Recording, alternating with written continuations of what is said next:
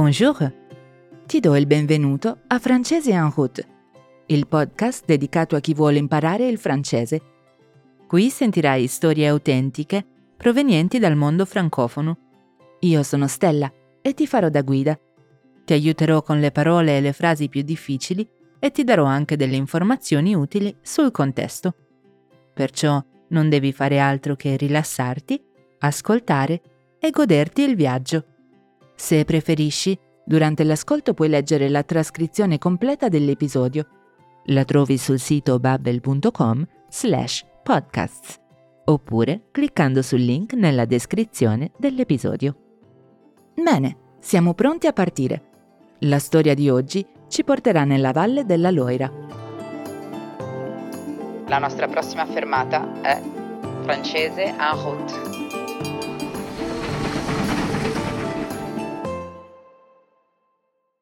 Benjamin è cresciuto in un piccolo paese sulla sponda della Loira, il fiume più lungo che scorre interamente in Francia.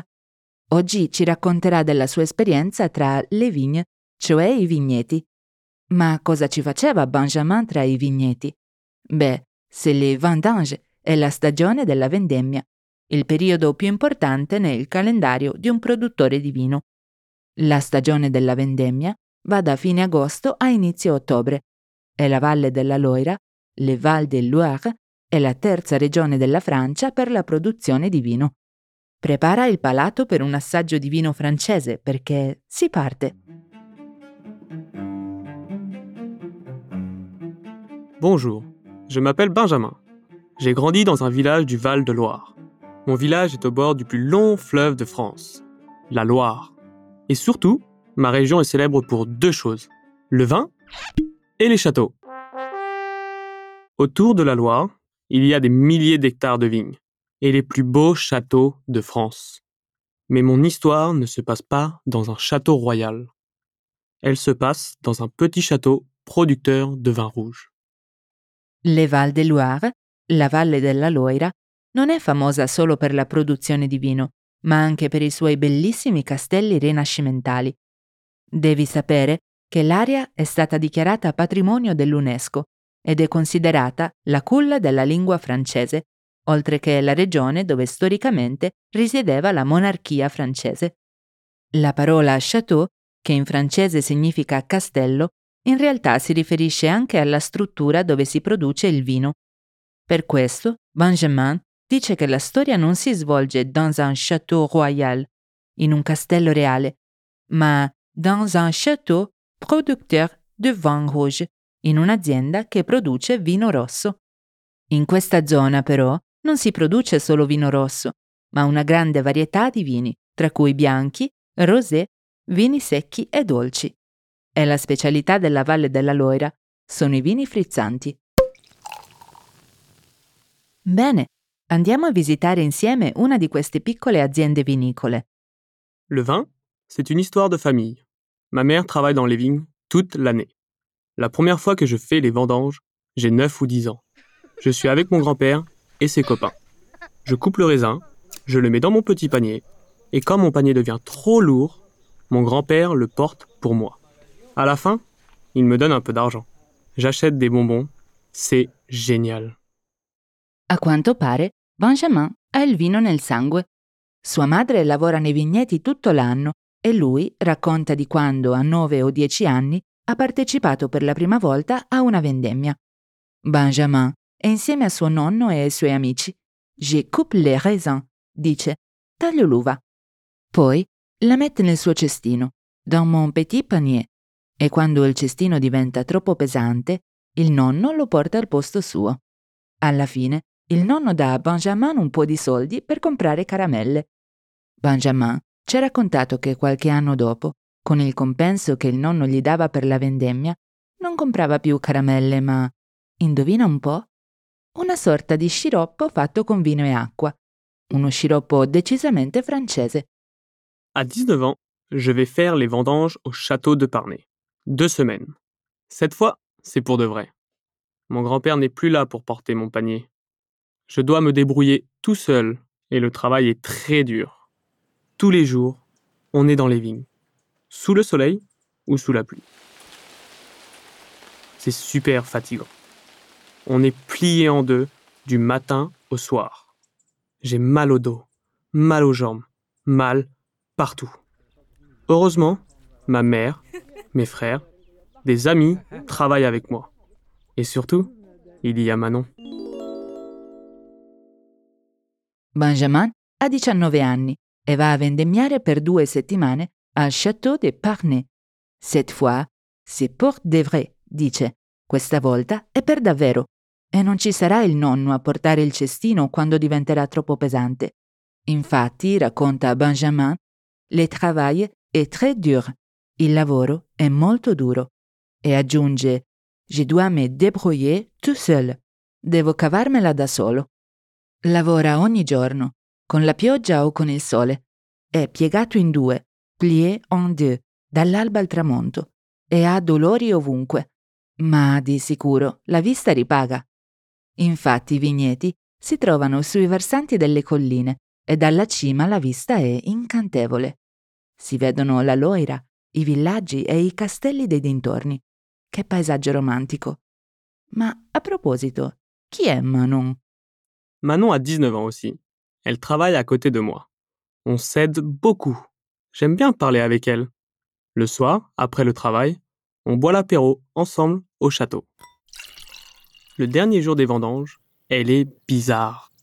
Derrière les vignes, cachée sous les raisins, elle se met à rire. Je me dis, qu'est-ce qu'elle a? Tout à coup, elle pousse un vrai cri de guerre. bataille de raisin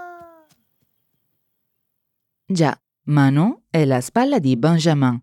I due lavorano insieme sulla stessa fila di viti e si aiutano molto tra loro. On s'aide beaucoup. E cosa fanno tutto il giorno? Benjamin non lo specifica, ma entrambi sono cooper, addetti al taglio. Perciò il loro lavoro è quello di tagliare l'uva e fare una prima cernita dei grappoli.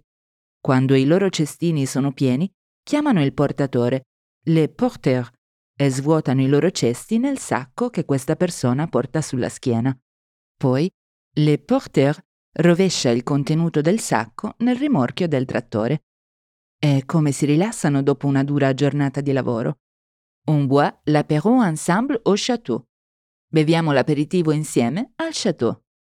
Durante l'ultimo giorno di vendemmia, Manon si nasconde dietro le viti e, accucciata sotto i grappoli, a un certo punto inizia a ridere. Benjamin non capisce che cosa stia succedendo finché all'improvviso la ragazza lancia un vero e proprio grido di guerra. Battaglia dell'uva! Battaglia di che? Une minute plus tard, Manon est en face de moi. Mes frères arrivent. Puis Romain, Tony, Lydie, Valentin. Ils sont tous là. Autour de moi. Une vraie armée. Et ils lancent le raisin sur moi. C'est la guerre.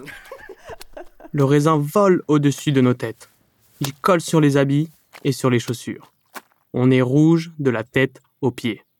On rit beaucoup, on est super joyeux, mais un peu triste aussi, parce que c'est la fin des vendanges. Che peccato! C'est la fin des vendanges. È la fine della vendemmia. Ma almeno si sono divertiti.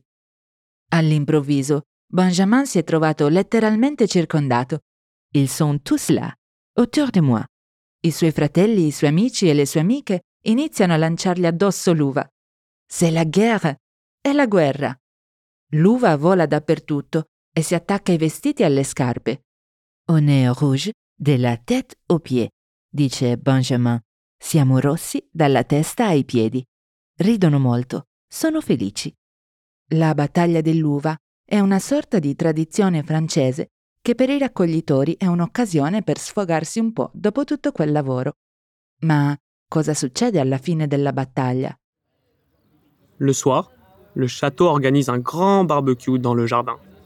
C'est une tradition à la fin des vendanges. Le château offre le vin et on mange du pâté, du fromage et beaucoup de viande. On discute, on s'amuse beaucoup. Manon est à côté de moi. J'espère vraiment la revoir l'année prochaine. Parce que c'est sûr, je vais revenir pour les vendanges. Et j'espère revoir tous ces visages, ces sourires, ces amis. Mais cette fois, je connais la tradition de la bataille de raisin. Alors, attention, je suis prêt.